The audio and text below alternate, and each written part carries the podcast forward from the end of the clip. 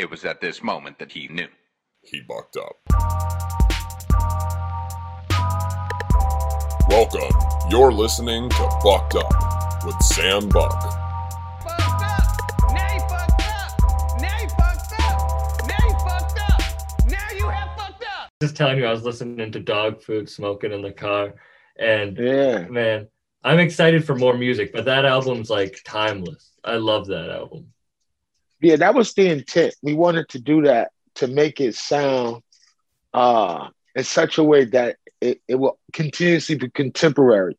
You know, a lot of great, you know, jazz is this, it doesn't get old. There's no such thing as old jazz. You know what I mean? For real. And and some people like say they have jazzy beats, but you like have jazzy. Like you're it's different. Like I grew up, my dad would play me like Fela Kuti and the Last Poets and like right. just really like experimental shit. And so I like when people are experimental today. And I feel like your shit is that. Yeah, well, I kind of come from that. Uh, Umar bin John, bin Hassan from the Last Poets is my my uncle. You heard? It's like family. oh, really? Yeah, my my mother uh, delivered uh, two of his daughters, Sabria and Aziza. I was right there and seen them come out. My mother's a, like a was a celebrity midwife in the community. She also delivered Branford and Wynton Marsalis children, as well as the uh, Oscar Award winner uh, Terrence uh, Trent uh, Terence Blanchard. Excuse me, I was about to say Trent D'Arby. Terence Blanchard. Re- wow. So, So, you were so I have a background in jazz. I like. You I- were it's in it, really my yeah. first background. Yeah. wow. So you were like growing up with, I mean, the the creators, the I met Miles Davis. Uh, Um, I met Miles Davis. I met um, Art Blakey. I met um, like some uh, James Baldwin. I met James Baldwin uh, at a jazz concert. You know what I'm saying?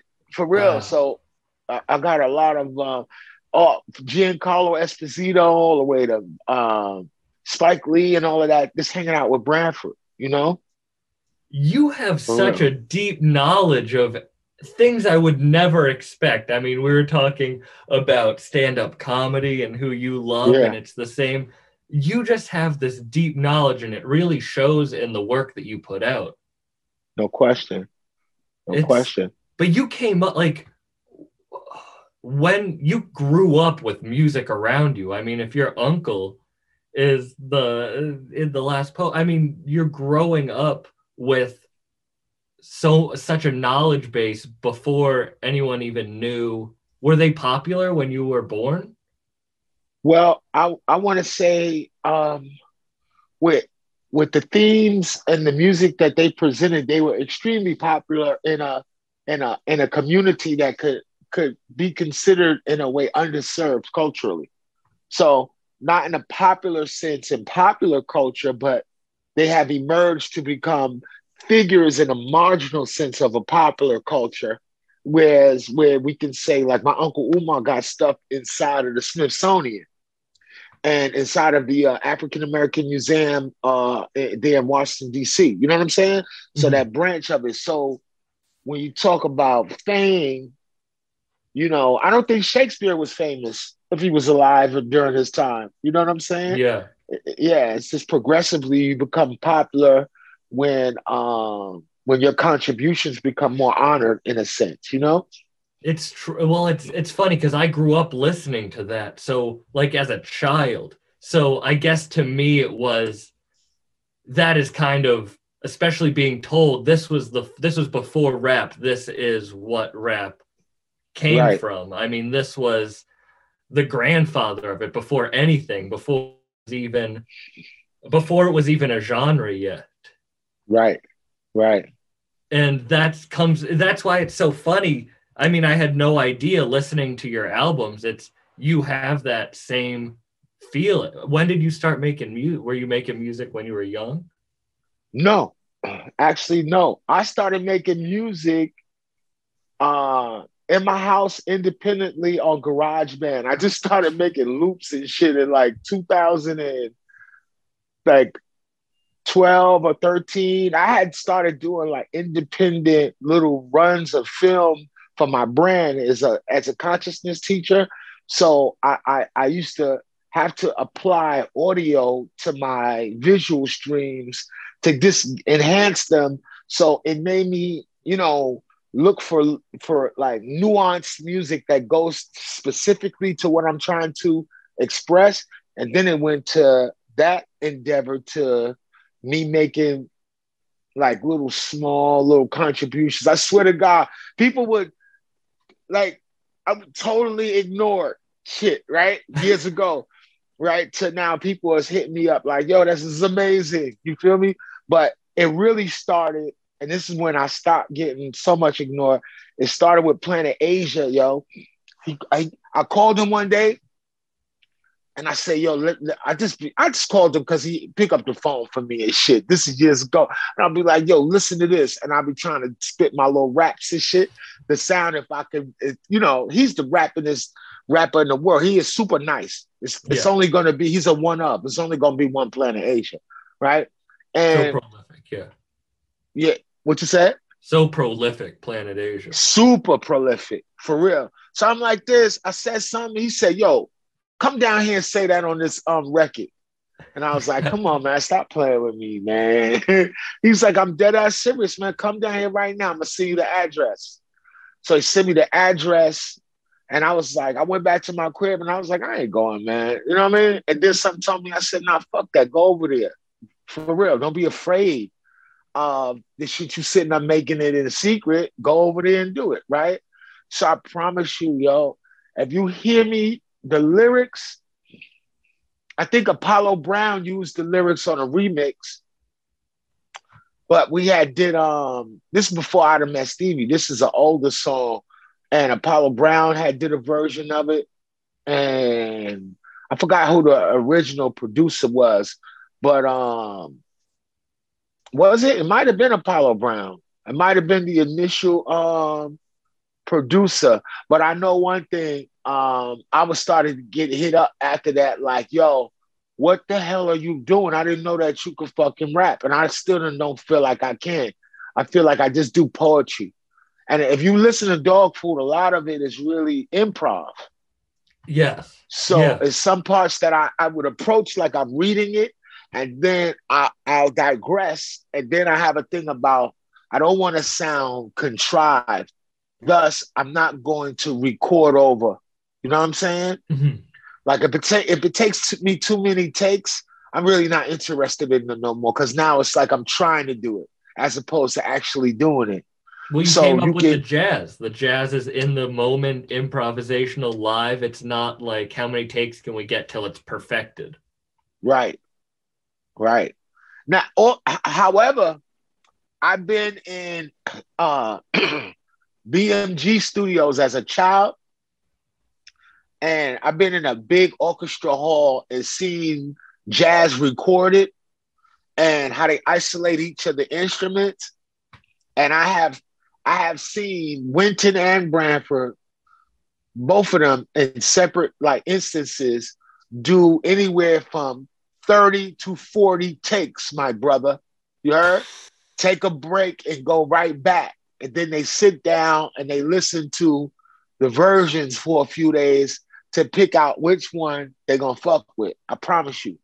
So, you know, it's um after after being in them sessions, you like master the you know where everything is at. You know what I'm saying? So Yeah. You know that you know all things and I'm I'm saying all this to say that uh uh hip hop is a vocation that requires just like a trumpet or saxophone player practice. You know what I'm saying?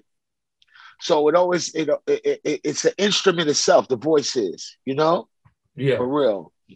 Well, you were talking about Planet Asia telling you to come over and spit. Like those are the omens in life. You know, you probably have you've probably Right. read The Alchemist. They're like the Right. omens in life that, and you went. You could either not listen to it and just be like, no, this is gonna be a secret, or you went and you had Right. such a deep knowledge. And it's funny you talk about, you know, that you want it to be like it's like poetry. Some people don't even. So some people know you just for your like speaking. Your your Yeah.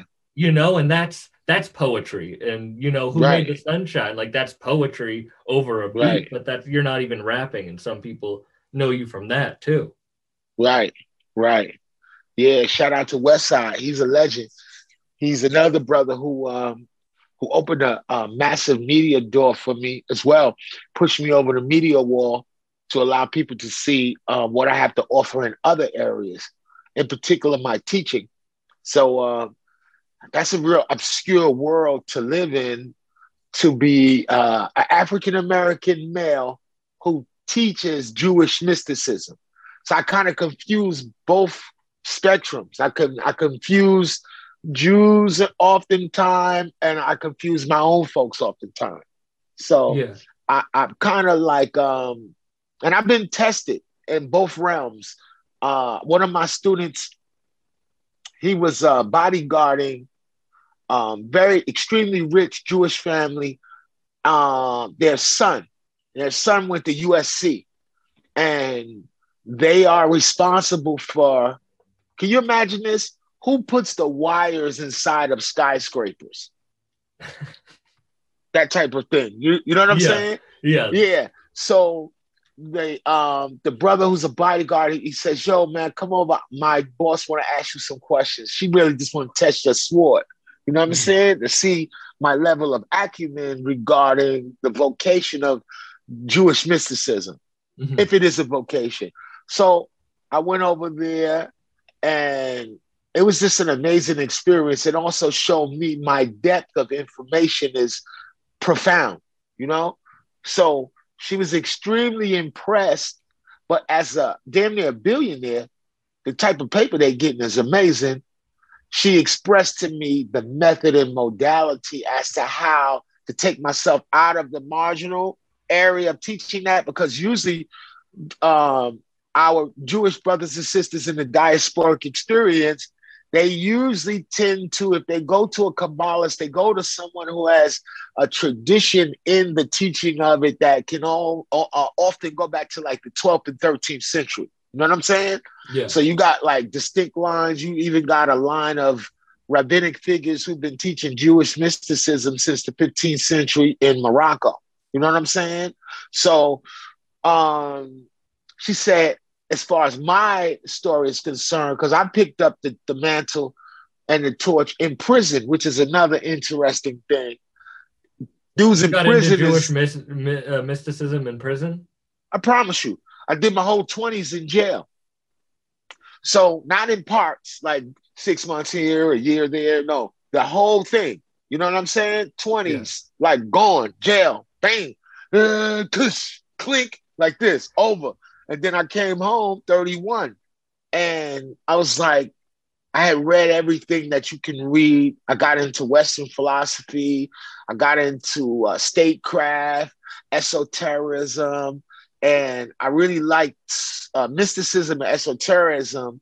And this is like right before everybody started talking this Illuminati shit, right? Yeah. I had yeah. already had uh, in my mind uh, a demystified point of view for esoteric concepts.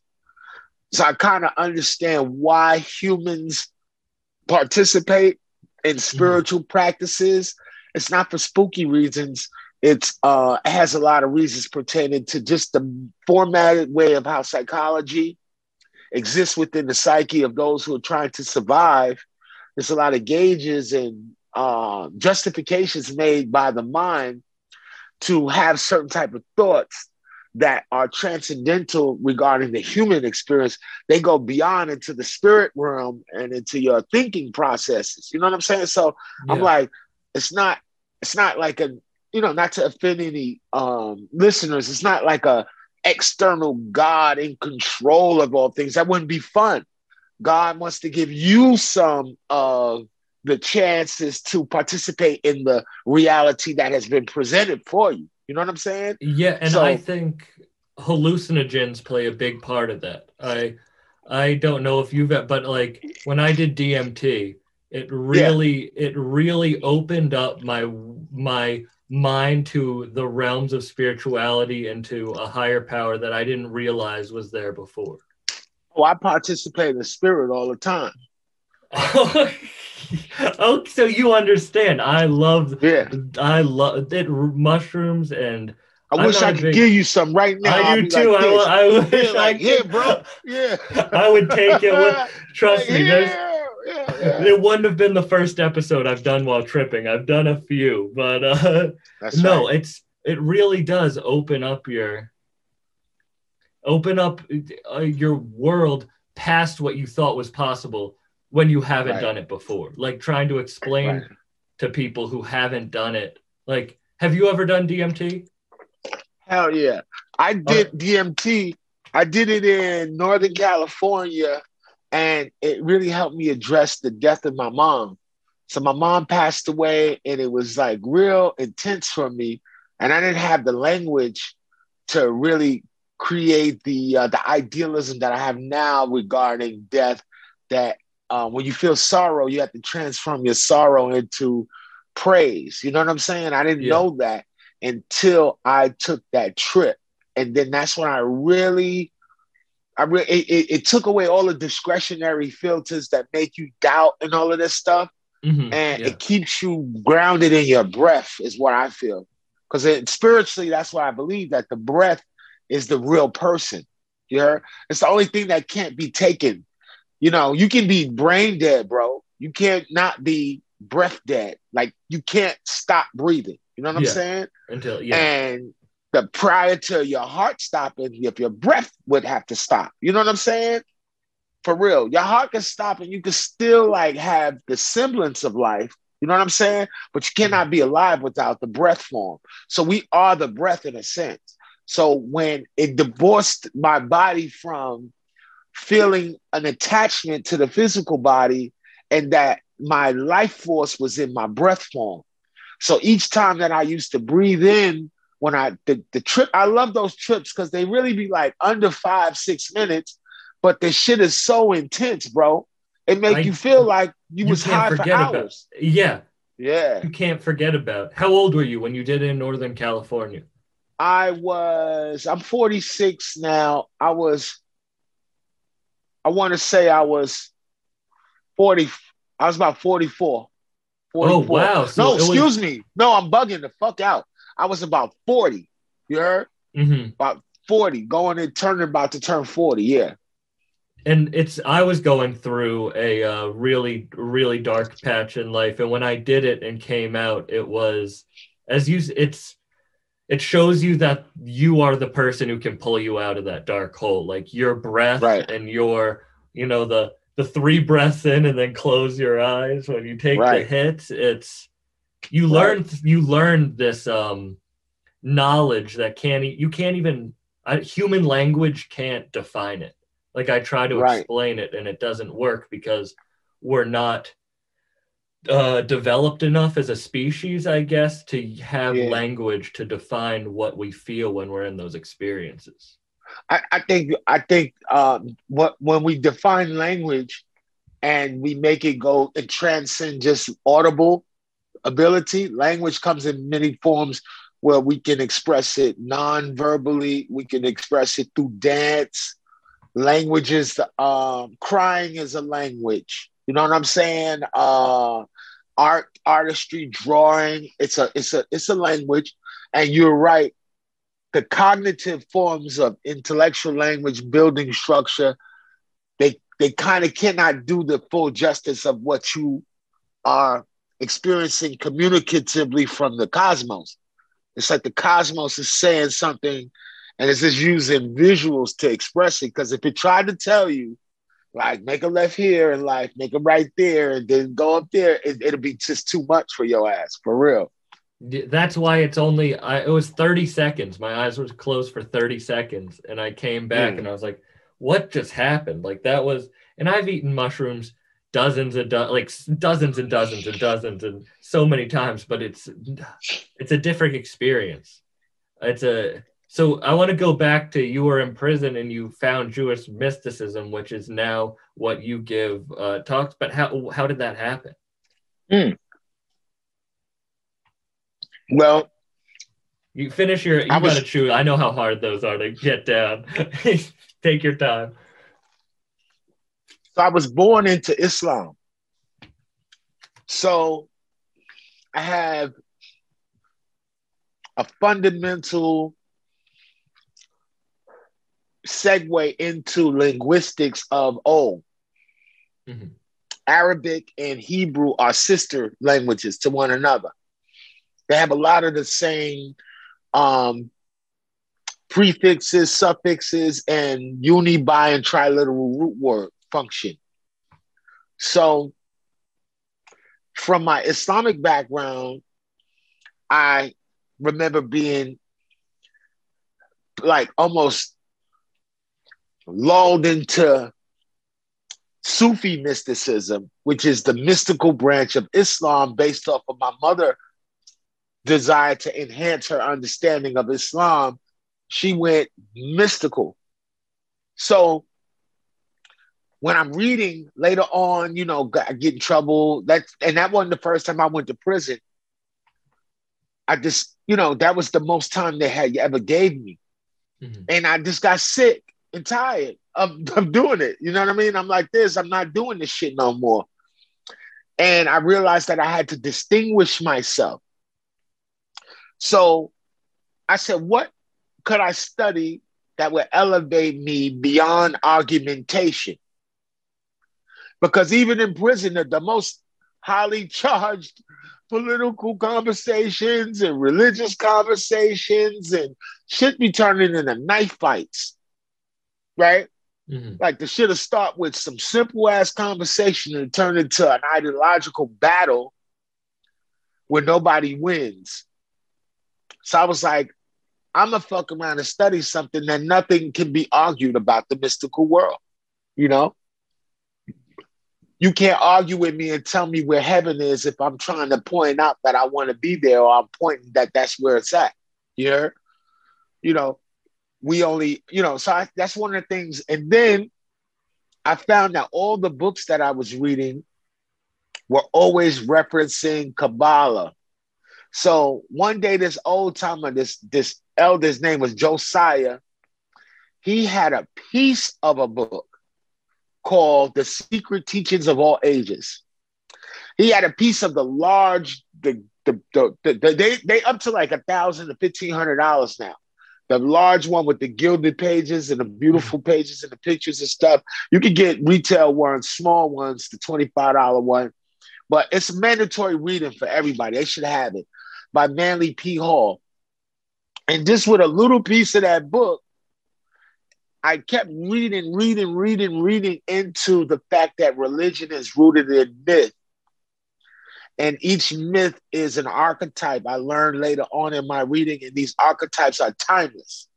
We're born with them encrypted in our DNA of memory. You know, our memory's DNA is uh, all formatted on ancient experiences of old. That there are some nuances that never go away. Humans, as long as they have them, there's never going to be a gene that eradicates jealousy. It's only going to have to be developed through a developmental state of development, developing one's psychology in such a way where you don't have to experience it. But without that level of development, no one escapes it. You heard? Mhm. So I found that, like, what's the best way for me to um, not only enlighten myself, but I didn't want to be a jailhouse genius. And a jailhouse genius is somebody you're gonna be there for the rest of your fucking life, knowing everything in the world, but you can't use none of it. You see? So I said, nah. I seen too many of those jailhouse geniuses. You can ask them anything about history, about this, about that. They know every goddamn thing. You heard? But they did not know how to stay from going back to the penitentiary, right? So I said, now I got to go into. So Kabbalah was the thing that I segued into learning how to learn. So it expanded my mind. It gave my mind options to store and format experiences because I didn't have that before. So something um, good or bad, if you don't have a developmental psychology that enamors you with ability to deal with it, you you can hurt yourself with a gift, you can hurt yourself with a curse, you know, Mhm. if you're not initiated to know where to put it at. And this is what Kabbalah did for my mind. So say, say we go grocery shopping for the studio, and we got canned food, and then we also got food that have to go in the refrigerator. If we give it to somebody that don't know where to store it, we can ruin the food. Somebody put canned food in the freezer, the cans might explode, right? Yeah. right? You somebody put uh, food that needs to be in the refrigerator inside of the shelf up there, it's going to go bad. So this is what the tree of life, proverbially, people associate the Kabbalistic tree of life to Jewish mysticism. It gives you places to put 10 things that are universal in the experience of the universe, where to place them. So then me and you can share brotherhood if you memorize the tree of life and I memorize the tree of life, and I say, hey, I want you to go to, we say we're speaking about, uh, so let's say we're speaking about mercy and how to bestow mercy on another human, right? What we would do is we go like this. Mercy go like this.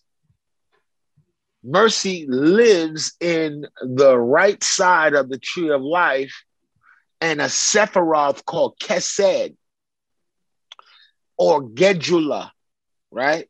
Which means, so let me give you an example of what too much mercy is, though, right? Okay. S- Say if you get paid every week, say you get paid a thousand dollars every week, hmm and on your way home, you see a thousand homeless people, and every single one of them asks you for a dollar, right? Yeah.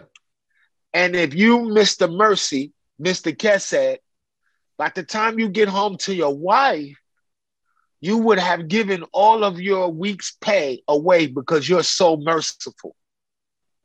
And what would that do for you? It would be 1,001 homeless people now. You see? Yeah. So there's a part of the universe that gives us discernment. It tells us no, no, not today. Perhaps another time. Heard?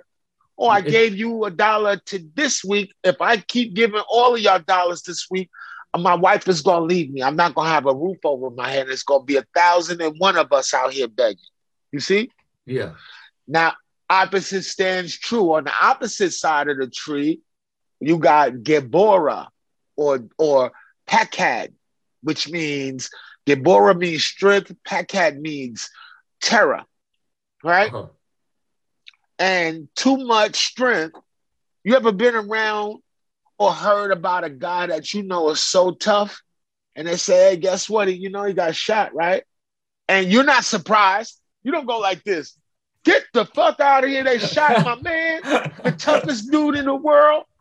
I knew he was going to get fucking shot. You heard? Yeah. That's Yeah. kind of the attitude Uh-huh. because he's moving like a lion over time. You keep moving like a lion, you know, you go fuck around and get turned into a um a, a rug. You feel me? Mhm. Yeah, on an expedition. You feel me? Yeah. Maybe done came and killed your lion ass. You, you feel me? Right. There's always someone up on the food chain. Right, right. So speaking of food chains, you're talking about a hierarchy model for spirit as well as the physical world. So there's a hierarchical model. So uh, I, I wrote several books while in prison. And this is one of the claims to fame is that I was already selling books in prison three and a half years before I came home. And I did a university lecture at Long Island University in Brooklyn, New York, less than 30 days of being home from prison doing them 10 years. So how did that come along? How did that come along? I'm a I'm a fucking manipulator, not an abuser. I'm master manipulator. So I'm getting my books walked out of the prison by, you know what I'm saying, like Yeah. this, and having them appear. And I'm organizing lectures from prison. So I was able to bring and organize my teachers to come and teach in my community while I was in prison. This is a known fact. So I got contemporaries, um, like the brothers, my cousins, the red and the blue pill. Mhm. They they very popular on the internet, you know what I'm saying, in the community. Brothers like Sonetta, very, very popular in the community. Um, and it's a lot of brothers that I helped to um put into the community to speak. Like one of them is real significant. He'll tell the whole world that I'm I'm one of the people that made it so people will know him, Brother Umar Johnson. He just was on uh, uh the Breakfast Club. You know what I'm saying? So Uh-huh. these are people Yeah, that that clip went viral of him talking about uh, uh, Joe Biden and what he what what he's been doing wrong, right? Right, right. I haven't seen the clip, but I've been hearing about it. People Yeah, been telling me, you know, in our community that yo, he's lit like this. But I just seen him in Buffalo. Not the time we were in Buffalo, the time before that when Gunn first acquired the store. You heard? okay, yeah, So uh happened happened to have pulled into the city. He had a lecture in one of the most economically depressed parts of the city of Buffalo, the with it, you know, in quotations, the hood, right? And I went over there just on the strength of seeing that he was over there addressing that very underserviced, underserved part of the community with that, you know, glad tidings of a days to look forward to. You know what I'm saying? yeah. For real. Damn. Yeah. Well, then, how did you meet? How did Westside start hearing of your speeches? Is that while you were in Buffalo? You know what? This is another omen. This is another omen. I met Gunn on a mega bus in, in, in, in Athens, Georgia. And I commented, because I'm not a hater, I commented on his jacket. He had a flight jacket on that said Griselda. And I knew that to be, you know, the lady with the Yeah. with the cocaine cowboys. Then he had a Confederate flag with like real army patches, like the real ones. You know what I'm Yeah. saying? I know Like, exactly what Jackie shits. you're talking about. Yeah. Yeah, The one like, he's wearing bro, on like Hitler wears, I think the first one. Yeah. Yeah, uh, that era. So I'm like, yo, bro, that jacket is crazy, right? So for the whole ride, it's about 50 minute ride. We talking about not, we don't say shit about music. We're talking about clothes, processes, and the shit, how to put the shit in certain. You know, he was sharing with me nothing about no rap, bro. He was just talking about his clothing endeavor. You know what I'm saying? Mm-hmm. Yeah. And then at the end of the ride, he says, Yeah, and I do music too. And passed me the CD. So which I still have, right? Damn. And I and I'm looking and I was fucking impressed because of the it was Hitler too. I met him. I seen the mask and it was a brother that I I know named Ali Elmore. He, he's on the Instagram as a noble savage.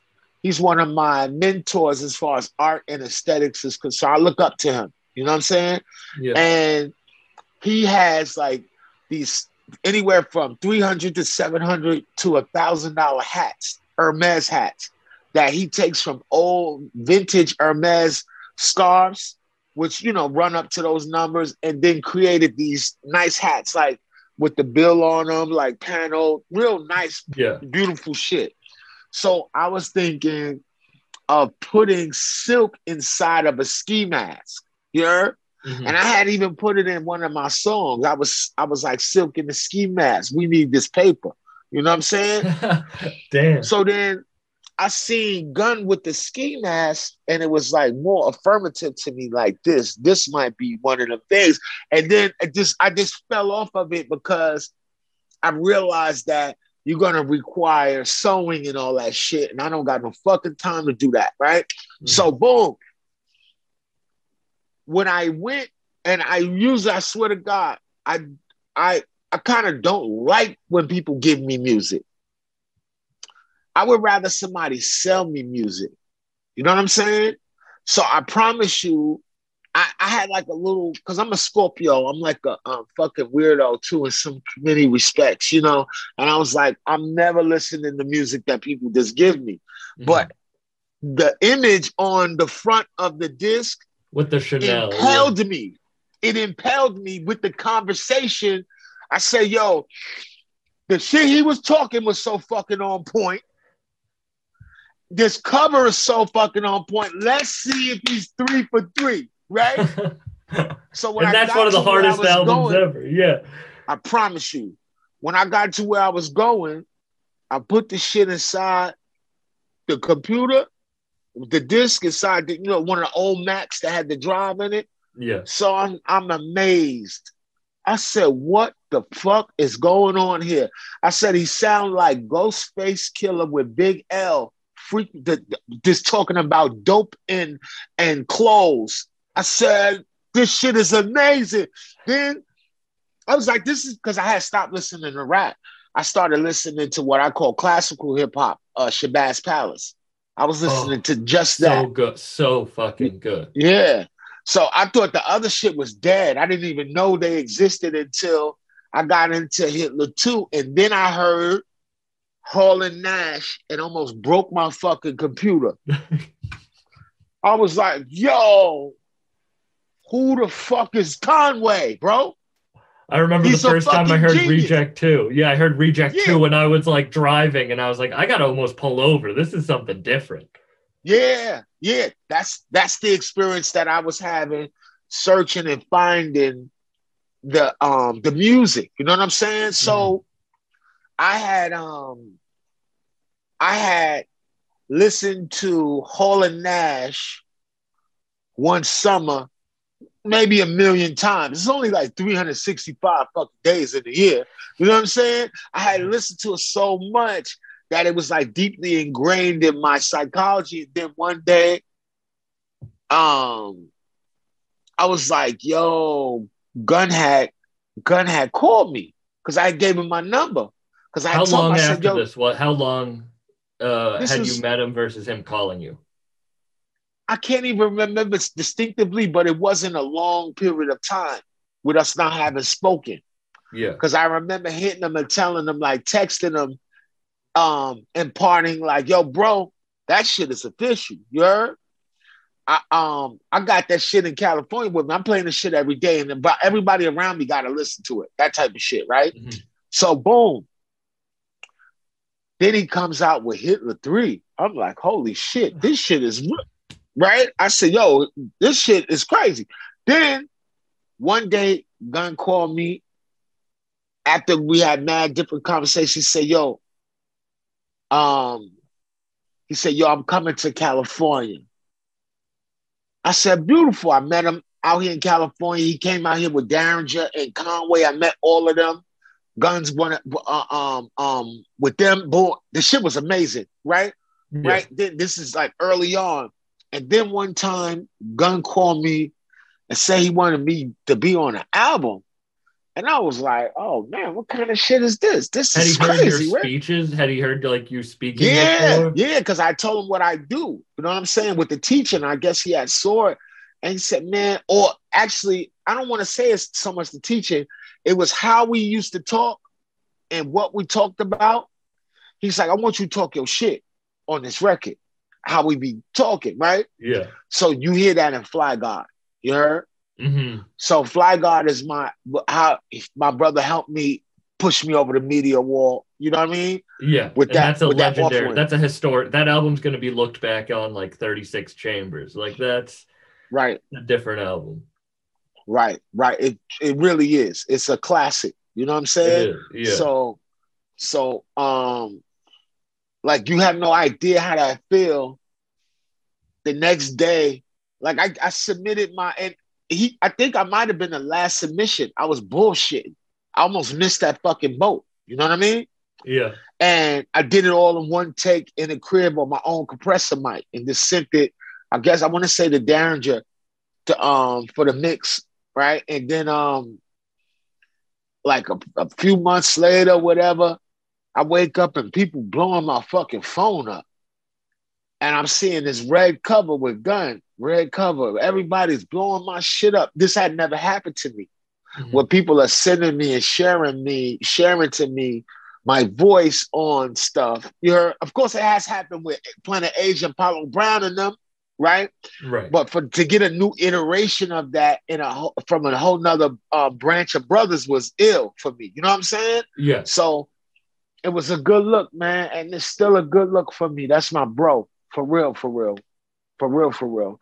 Uh, uh, the brothers changed my life, man. Um, Planet Asia, Westside Gunn is one of the most significant pillars in my uh, my development. You know what I'm saying? Dirty Mhm. digs and all of them. So Yeah. it was a real good thing for me to incorporate the music along with the teaching because the teaching alone is nothing. People need a soundtrack to life. You know what I'm saying? Yeah. Has has he ever asked you to have you ever rapped with him or is it always just like because I mean I work out to your like your intros on those albums. Like when I go for a run, I put that on because it just like it powers Yeah. me. I don't need it. But Like, you I'll know listen what? To the black I- int- uh, Black Hitler intro on repeat Yeah. like three four times. That shit will kick me into fifth gear. Yeah. Now this is the shit with that. I I don't know if Gunn was to ask me to rap, I think I would decline. But on on, on because I would try to I would I, I I'm thinking that I would want to um to maintain the um the ambiance that we created with just me and I don't want people thinking that that was the thing that I was trying to do the whole time. Yeah. Yeah. So all of the guys that rap um in their circle and the affiliate circles and all that, those dudes are super amazing artists. And I have I have a great deal of respect for the vocation of hip hop. So I done seen these dudes perform. Them performances is a fucking amazing. You heard? Yeah. So I've seen I've seen um Boldy perform. I've seen um everybody from um Benny performance is amazing. Flee Lord performance amazing. Conway's performance is over the top. You heard? Conway puts on one of the best shows I've ever seen in Yeah, he do. You get yeah. emotionally involved in that Mhm. shit.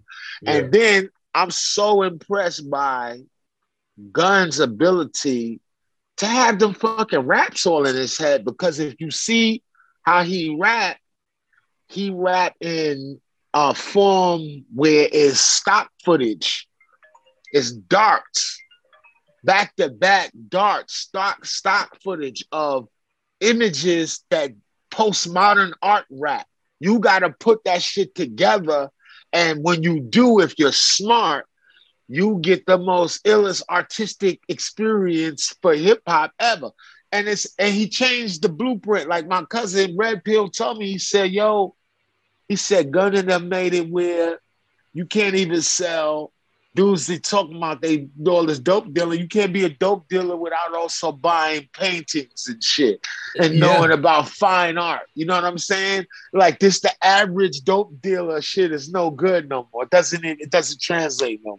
You know what I mean? Yeah, and it's I was just talking to uh fuck next week a couple hours ago. He says hello, and uh he was That's my talking. big homie. That's my man. Yeah. yeah, he said hi. I was just talking to him a couple hours ago, uh, yeah. and he he said that West Side Gunn is he's a curator, and I agree. It's he's a curator. That's the best way to put it. Like Yes. it's like the know gallery. It's an art gallery. It's not a store. It is. Hell yeah. Hell yeah. That's my homie Pounce. Pounce is correct with that. Gun know where right where to put you according to your vocation. You heard? Like this. And if you if you like this with this hip hop shit, they made it easier to, to for real people who can maintain consistency and maintain long-standing relationships to get the most you can out of this. Because back in the day, and the way the art form was, and especially in New York City, not New York State, New York City, it's a goddamn rat race of a dominance hierarchy where everybody thinks they tough. You heard? Mhm. So I'm like, I'm so glad Griselda came out to show that it's not about New York City because they're not doing New York City music in New York City. You heard? Everybody sound like a little boy from out of town. You know what I'm saying? Yeah. All of even the producers, they all sound like they can't make, they don't know how to sample. So they go boop doop doop boop, boop doop doop boop, and then like all of the kids doing that stuff. Come on, bro. You're Yeah, yeah. know and then you got like 38 Spesh out of Rochester. You got Griselda super out of. legend. He's a super legend. There's so it's not just you. Were you you grew up in New York? Yeah, I grew up in Brooklyn, in downtown Brooklyn, but I grew up in a very special part of Brooklyn, downtown Brooklyn called Clinton Hill. So around my way, I got Wynton and Branford living there. Spike Lee lived down the street. Terence Blanchard around the corner. You know, you you subject to see. Like we had a female Dapper Dan named April Walker. You know, very famous. You hear Walker Wear. You see Biggie and Walker Wear, Jam Master Jay, God bless them, all of them, and Walker Wear. You know, that shit come from around my way. Um, rest in peace, Nelda, who, who they modeled Little Kim after. Mhm. You heard? It's an Yeah. elder from around my way, like a female gangster. You feel me? So it's a lot of context around my way for the culture. You know what I'm saying? As far as hip hop is concerned and the aesthetic qualities of hip hop. You feel me? So it ain't nobody, ain't nobody really in the game that don't know no nobody that's that don't know nobody from around my way. You heard? Or Bed-Stuy. You got to be tied into the artistry from Clinton Hill. This is a fact. When did how long? How when did you move to California? 2011. Oh, so you you've been you were in were you in New York most of your life? Uh, yeah, cause you you figure I was born in Chicago, raised in Brooklyn, but from 15 to 32, I was always either in prison or under supervision. Mhm. You know, so I had a really um intense childhood. You know, a ten, intense childhood and teenage years was really like uh intense for me. So uh, it kills me. A lot of stuff they talk about and they rap about in these stories and these songs.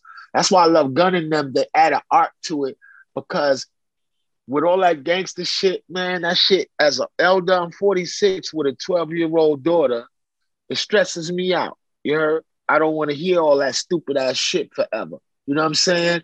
I want to hear some artistry and a little. Just put a just a little bit of information. Don't put it too much because I don't want the squares. You know what I mean? To, to say, oh, this shit is positive rap because I don't like conscious rap. yeah. And, and I, I could be one of the most conscious people in the world, but I don't really like conscious rap because it says to the listener, it's almost insinuating that they're not conscious. You know what I'm saying? Yeah, it's like when you call it down at conscious rap. You're on- you're on like a higher peak looking down. Right. And I ain't with it. You feel me? So Yeah. my shit is my favorite Jay Z album is the most conscious one. It's the Reasonable Doubt. You know what I'm saying?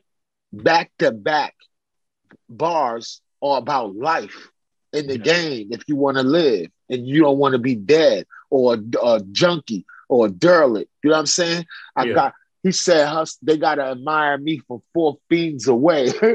yo, yo, Jay, Jay, the evils. You heard? yeah. hmm One of the that's Come one of my favorite Jay Z songs. Come on, for real. So, you know, it's beautiful. We we uh it's a pleasure to meet you too, brother, in uh Buffalo. Yeah, I met you I met you and uh, quite a few other young people that uh I didn't even know people really uh acknowledge my existence. You heard? And not that I'm looking for it in the music thing, because I'm Mhm. very comfortable as a teacher. You know what I'm saying? I enjoy that. And I'm really not built for the um man, I applaud those brothers with that uh because they they they they owe it now that you're so all of them uh uh, uh from from the brothers out here to all the way to Buffalo when you are note note noteworthy known for your craft oftentimes you don't get gifts no more. Everybody wants something from you. You know what i'm saying? Um you know friends now all of a sudden everybody wants this and that and all this shit and it gets so intense and then it ruins friendships too. You know what i'm saying Yeah. shit could start where you just was was y'all cool every day somebody start rapping then your homeboy think he deserved to rap too you heard all kind of crazy shit comes Yeah. out of this experience and those brothers are i applaud them for keeping the art first you heard and not letting their environs overwhelm their confidence factor on how to deal with the community as they progressively become more successful. You know what I'm saying? Because Yeah. the, the the people, the hatred of the people could kill you. And I've seen the people kill, they say they shit. You heard the Rolling Stones say, uh, who shot the Kennedys after all? It was you and me. You know what I'm saying? That was one of the illest bars ever. And that's, you know, they'll call that shit rock and roll, but it's all the blues, even hip hop. You know what I mean? Mhm. For real. It's all it's it's weird. The uh, uh, what jazz, blues, rap, and stand-up comedy are really the only American art forms. That's right. It's The last pure one is comedy to me. Cause it's it's uh it's the last one to be where they really actually want to censor it. And I remember it was a time that all hip hop albums had to have a little snippet from a comedian. From you hear Biggie had it, yeah. he put Martin on there, you heard? Mhm. A lot of great, great joints had it. Um, the NWA used to put Richard Pryor on their joints, you heard?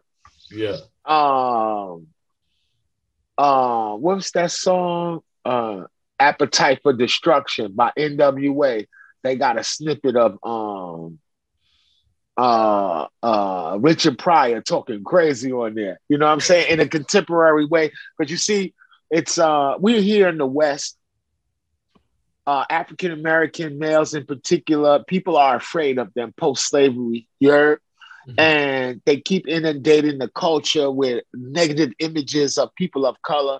And we both know, and everybody knows that all humans are gradated by, by what they know. You know what I'm saying? You can only do what you know. If you know more, you could do more. So whenever you find a branch of uh, underserved educationally, of people who have been underserved educationally, and nobody teach them who they are, it creates a vacuum in the culture that anything can occupy that shit. You know what I'm saying? So you got to be very like. Uh, I, I ask people to look at the hip hop as a spiritual system that has been an educational system to upgrade the mechanics of and unify the planet. And it's in danger, though. You heard? Yeah. It's in danger because it, it's always under pressure from either people saying it's too awful or is this too contrived or is this too this, is too that. You know what I'm Well, saying? You were talking about this earlier. It's like comedy and rap stand up. It's like you can see it as a, a surface level, like it's a joke, it's a bar, but really under that there's like teachings, and the farther down you dig, there's more teachings. But some people judge it just from that surface level and don't realize the deeper meanings to that shit, and that's that's where the danger lies. Is when people don't realize that there is deeper meaning to this. It's not just the like surface level words that are being said. Right. Now, I, I, I, to you, young man, I tell you, Freud got a book on jokes. All you gotta do is Google it. It's a book on jokes and um, the subconscious meanings of humor. You heard? Mhm. The shit is amazing. I'm paraphrasing the title, you heard? But when you look it up, it's a it's a significant um, offering to humans that you know. I tell my students that the West was one, and they took the Western world with satire. You heard? We're in a we're in a joke that you know when they say sticks and stones can break my bones, but words will never hurt me. Nah, sticks and stones will break your bones, and words will fucking kill you. You know what I'm saying? Yeah, one Yeah, hundred It's like percent. both of them shits. You know what I mean? Mhm. So I'm like, this, uh, and I also tell my students, you know, well placed words. It is with words that we bend people to our will, you know. So one of the the um the prerequisites for public speaking, and as a public speaker, you gotta be funny, bro, for real. So when I was in prison, we used to host uh event for Kwanzaa, for the, the seven days of Kwanzaa. We was in a prison that the administration in the jail used to allow the gangsters, the killers, the rapists, the robbers, and all these crazy motherfuckers to celebrate Kwanzaa all in the gym at once. So you be up there, and I had to host this shit. I'm talking to the dregs of society, bro. You feel me? Like Yeah. that. And you got to make these motherfuckers laugh, man. You got to make them emotional, but you got to make them laugh. They got to laugh. And then you got to do the shit so well that the prison guards are sitting there making sure these niggas ain't sitting up trying to start a goddamn revolution with words. you say something crazy, you say something crazy, they to be like, oh, you going to Attica. Lock his ass up. What you say? Like this. I swear to God. Promise you. So do you could you imagine that you gotta empower them without sounding like you putting a fire in them in their back to be like this? What tonight we out of here like some Nat Turner shit. They gonna die like this book, but you gotta empower them without doing that, and then also allow a teaching moment to the those administering to the prisoners, like, yo, can you laugh too? Because yeah, despite the fact that we're in a situation, these everybody's here is a gangster robbers and all that, you get to go home though. You heard? Mhm. It's got to be some a silver lining in that for you. You know what I'm saying? So I promise you, I used to have one that every day I put that I, I do a set where I have somebody that I know is funny because they in jail is comedians. It's dudes that are extremely funny. One of my homeboys' name was Jamie O. And he was so from Harlem. He is so funny. He will he will get at your ass without cursing. That's his thing. You're, he don't have to curse.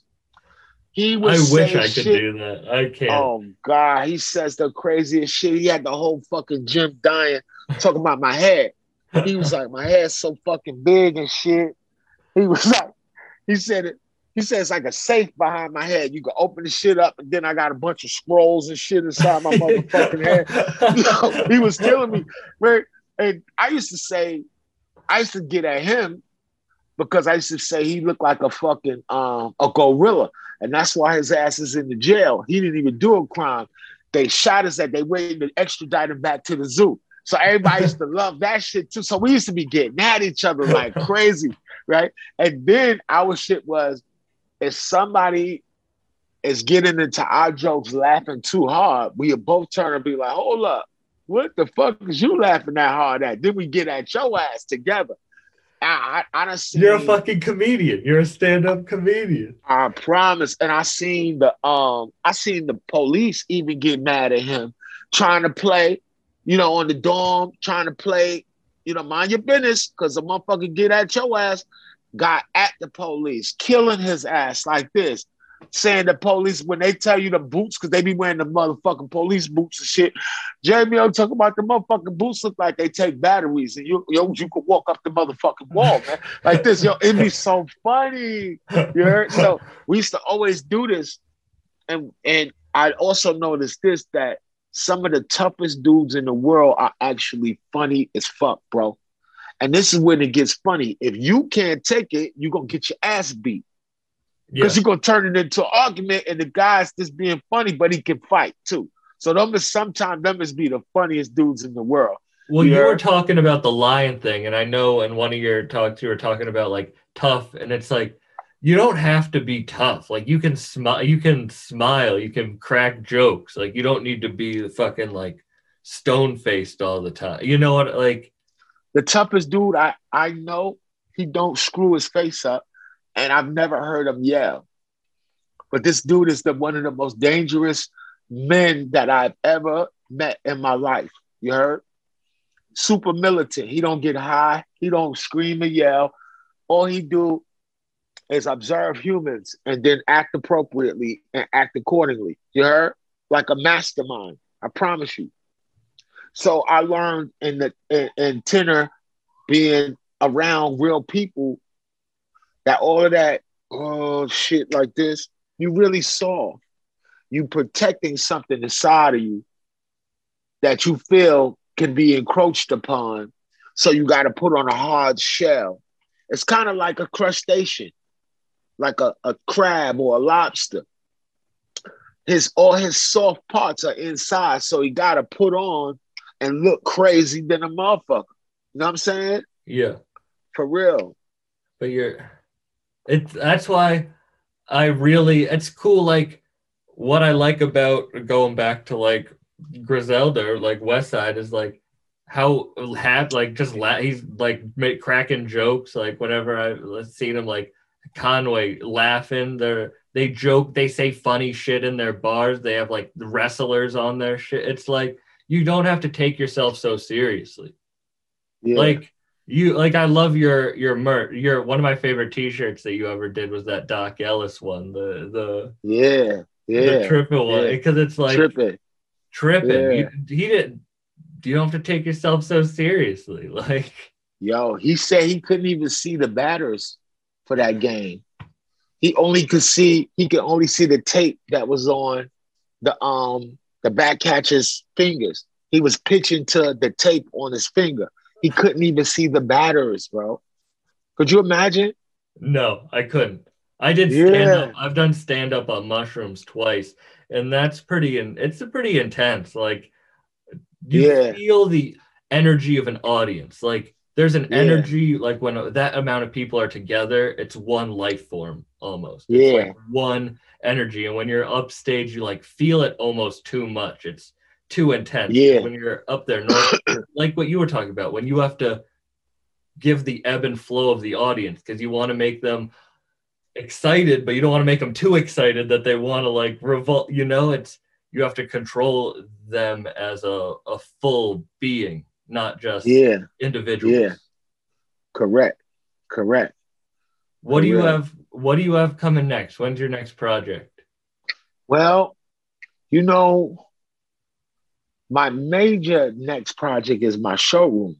I have a large collection of books, art, and toys, collectible toys. And I collect a lot of Japanese toys and popular culture toys from the 80s. So I got I already have I technically no bullshit. I got like I got like two albums complete but I'm very, I'm a Scorpio. I'm very picky about my own shit, you know? yeah So it's like, nah. And then all these you better guys I send those make, to me i'll judge them i'll tell you to put them out okay. So, and then I know all of these, these guys that do all of these raps and shit. And then I'm listening to their stuff and I'm like, God damn, I, I'm not no goddamn rapper. This man is a goddamn rapper. And it should have made me get back into my books, into my other shit. You know what I mean? Until I get in the studio and then they like, when is this shit coming out, bro? Like that. You know what I'm yeah saying? no that's that's resistance that's resistance Yeah. holding you back you gotta you're like, you have one of the best ears for beats and your flows are just crazy like yeah I, i'm Yeah. fucking fiending for more music of yours For real. For real. But I'm I'm I'm I'm I appreciate that you saying that, but I'm far more interested in your showroom Uh, and everything Nah, not even. I'm just going to digress from that. I was more interested in the the new artists and the young people out that's going to do some amazing stuff. You heard? So I'm looking forward to um what what Gunn has in store. I'm looking forward to the the next Aaron Cooks project is going to be crazy than a motherfucker. shout out stove god you speaking God reasonable drought i have the record you did the i love that album cover shout Thank out you. the album cover for reasonable drought you killed that Thank shit. you. Thank you. Hopefully, I just did his next album cover. I did it the night before last. So hopefully it gets approved and they use it. And shout out to him. And uh, I'm I'm always looking for stuff like what is Roc Marciano going to do next? What is Conway doing next? You heard? What's Yeah. the next Flea God thing? What is who's um, DJ Muggs going um um next production thing? You feel me? What is Al Divino doing? Rome Streetz, these young people like that. Them is my folks. You know, for Mhm. real, for real. Uncle John out of DC. Uh, Uncle John is a legend. I got Uncle John cassette tapes. They going up in my museum, not for sale, but for you know display. That I'm really a part. and I know who is participants in the Renaissance in a real active way. For real. Yeah. For real. For real. When are you opening up the museum? Uh, I want to say uh, I get the tick, I get the uh, keys for the space tomorrow, so it's imminent. I want to say within the um, first two weeks of next next month. Oh Perhaps. wow. Yeah, so it's like it's. I'm gonna it's- try. I'm gonna have to come out and see the. Oh no, you gonna love it, bro. I promise you, for real, for real. There's not For not real. anything like that. You. What do you have like? Are you going to when the shit opens back up? Do like a uh, a tour of talks? Do you have any like? Do you have any of that planned or? Yeah, I, I just spoke to one of my elders in Chicago. I wanted to do a book tour, you know, where I um where I travel and not only do a, uh, a lecture, new series of lecture I'm doing called Learning How to Learn. I got a book in queue that is called a myth making manual and learning how to learn. And when I go to these cities to lecture and retell the book, I'm also want to do tours of bookstores because I love going into bookstores to specific sections and looking for certain publishers and years and themes. You know what I'm saying? Mhm. So I got books like I got a book that's I got a Jack Kerouac book that's like 10 pages long and shit is like a $300 pamphlet, bro. You heard? Yeah. So I, I'm fucking with beatnik shit. I got all type of shit, man. I got the poster.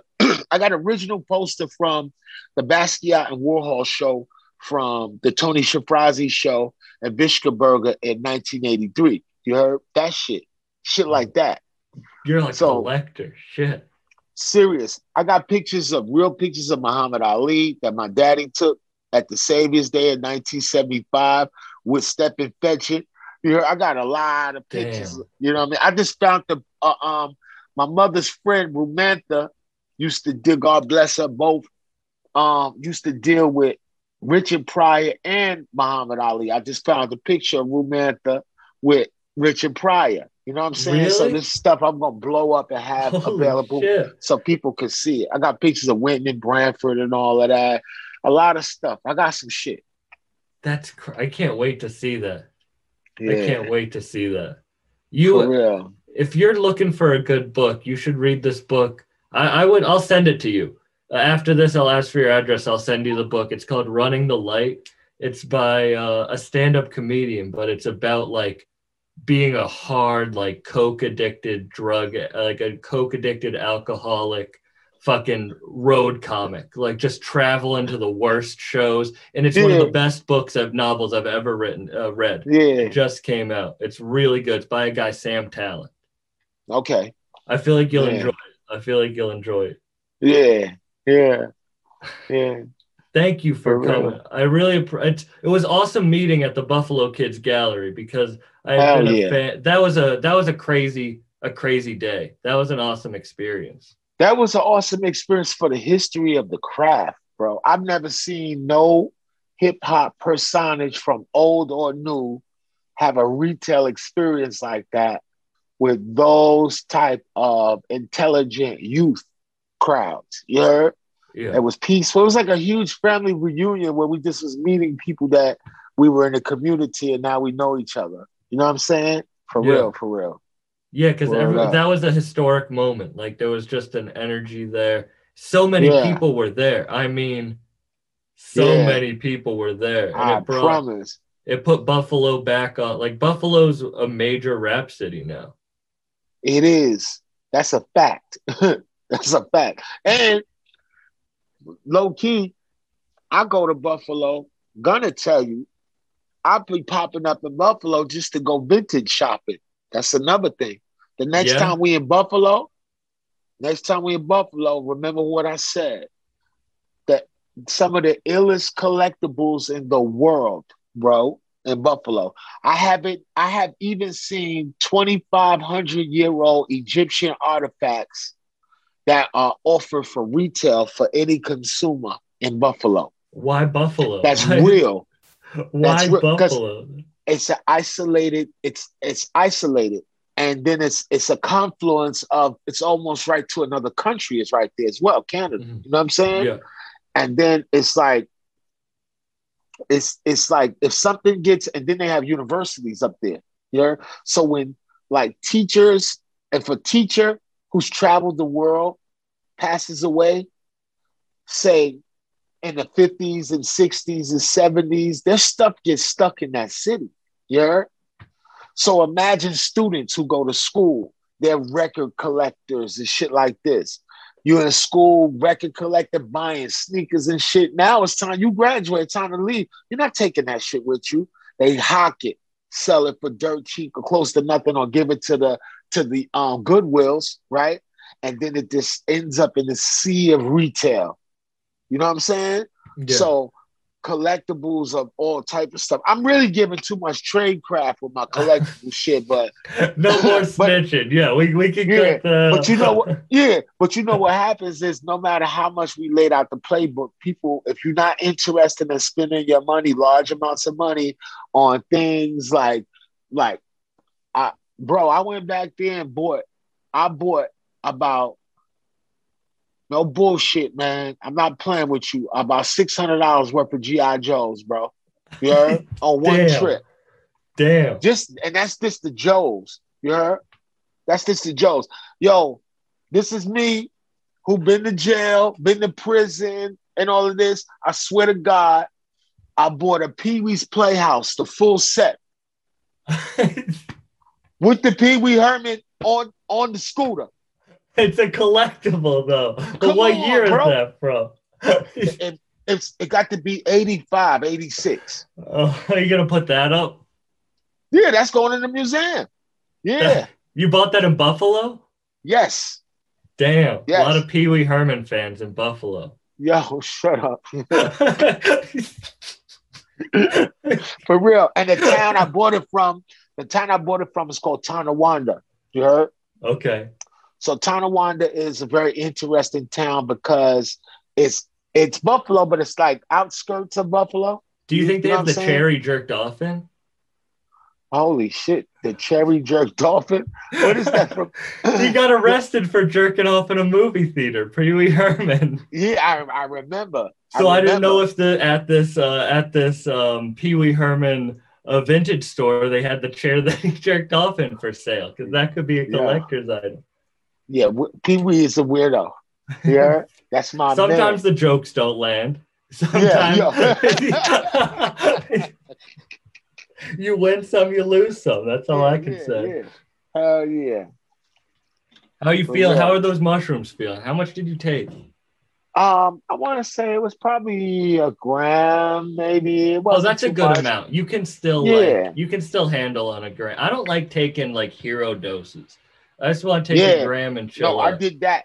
No, you want to hear a funny story? I did that, and I went to this documentary called The Twerkdocumentary at the Wiltern Theater, right? yeah. and I, I was with my homeboy Charlie, and I promise you, I had a few dollars on me. I don't know what the fuck. I think I was showing off something, yeah.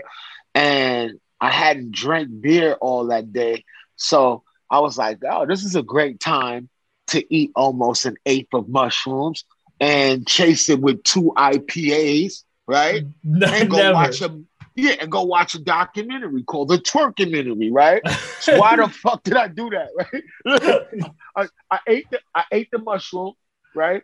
Yeah. And I swear to God, I go in there, and it was these two big girls, big mamas, with their thighs like juicy ass thighs and shit. So the mushrooms is hitting me. So everything is like hypersensitive to me, right? So I'm sitting there talking to these girls like I know them my whole life. And I started feeling like I wanted to lay down on their legs and shit. I didn't do that, but I started feeling like like they knew me. I started feeling like they know me and they, they was like, oh, they were so motherly. Like the mushrooms is fucking me up, right? So kind of find out now that I know now, I've weirded them out. So they had moved from where I was, I was with me and my homeboy was sitting. He was like, yo, you Yeah. tripping, right? So I was like, no, I'm good, I'm good, right? I swear to God, here comes the movie. Now the movie start, right? Yeah. And then the movie comes on, and the girl, her name's Spaghettio, who did it. She does music videos too, right? She did some for a few famous like um hip hop artists, young people and shit. And she has a Italian accent, right?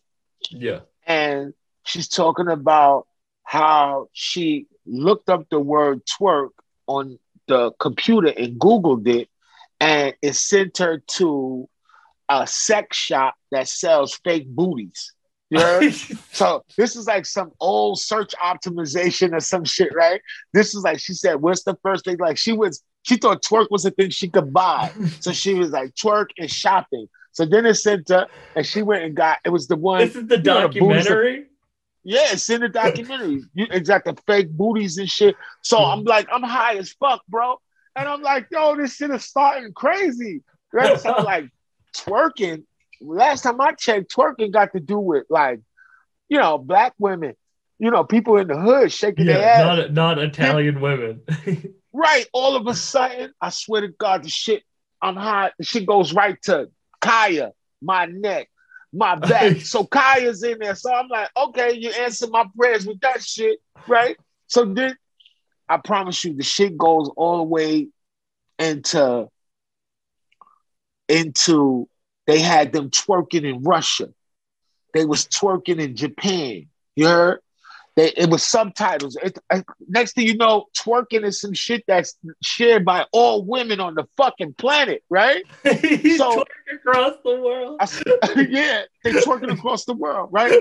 So I literally was in there, and I swear to God, like I got, I started getting emotional, right?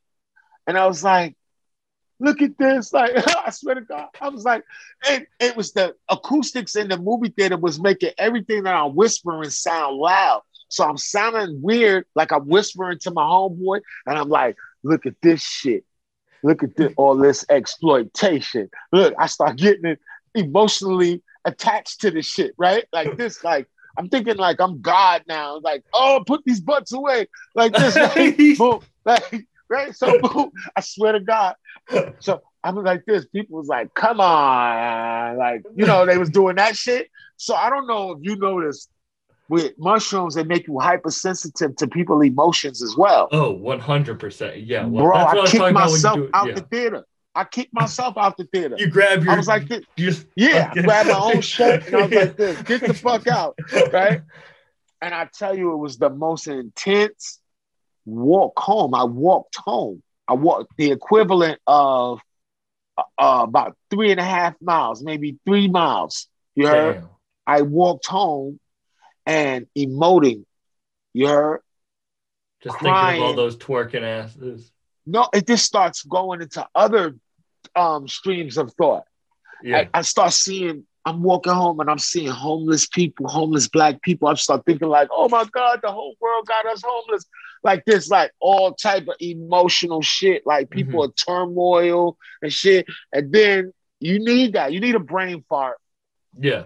so you can get grounded sometime and have a little bit of appreciation for the world around you. You feel me? hmm So that's the last time I took one of them hero doses. Like I don't fuck around. You know what I'm saying? Like that. No, it's not. I'd rather like this micro dose, bro. For real. Fuck it. That's the best. The last time I tripped, I went to the Natural History Museum in New York and Yeah. just looked at that. That was crazy looking at the animals and the history, and you just like feel everything around you. But man, I can't do the I can't do the big doses anymore. That's not. Yeah. I'll kick Yeah. myself out of a theater. It won't. Right. Right. Man, thank you for talking. I really do appreciate you coming on, and I gotta, you know, I'm I want to come out and see your museum when it opens up, and Yeah. uh, I gotta when you do that book tour, I'm gonna pop out because I'd Hell love to. yeah. I'd love to do this in person sometime. Hell yeah. Well, we're gonna have the space to accommodate it. Yeah. So just bring the mic and then we just call sis. Sis, hook it up, send the link, let's go. You know what I'm saying? And we yeah, live. and she did. For She gets it all done, man. Thank you so much. Uh, what's your? Do you want to plug your your um social media and everything? Yeah, they can find me at AA Rashid Art, A A R A S H I D A R T Art. And um, I do have a website. That's my son.com. That's my son, like S-U-N.com. And people can um, tap in in a few days and get far more information from that. You know, but I generally just, I'm in the DM. Is this live now or do you, you going to telecast it later? We'll tell. No, I'll put it out later. It'll come out uh, probably next week or so. Awesome. Awesome. That's dope. For real. So yeah, and everyone, make sure to follow you on Instagram because you have some of the dopest clothing too. I love your. Thank you. I love your clothes. You're a great designer. Yeah. Thank you. Thank and you. see, For we have so much more to talk about, but we'll, we'll leave it for the next time. We'll leave it in person. But thank Hell you so yeah. much. I, I really appreciate you coming on, and I hope you have a good uh good rest of your night, man. Thank you, bro. I'm just taking the picture of us. I just screenshot screenshotted something so I can Nope. put it on the internet and then tag you in and show, let the people know we I, I finally got on the podcast. I'm lit now. I Perfect. promise. Y- Yeah, Thank you're you. on the pod. Thank you. Thank you so much for your time. Thanks. All right. All right. All right. Peace. Peace.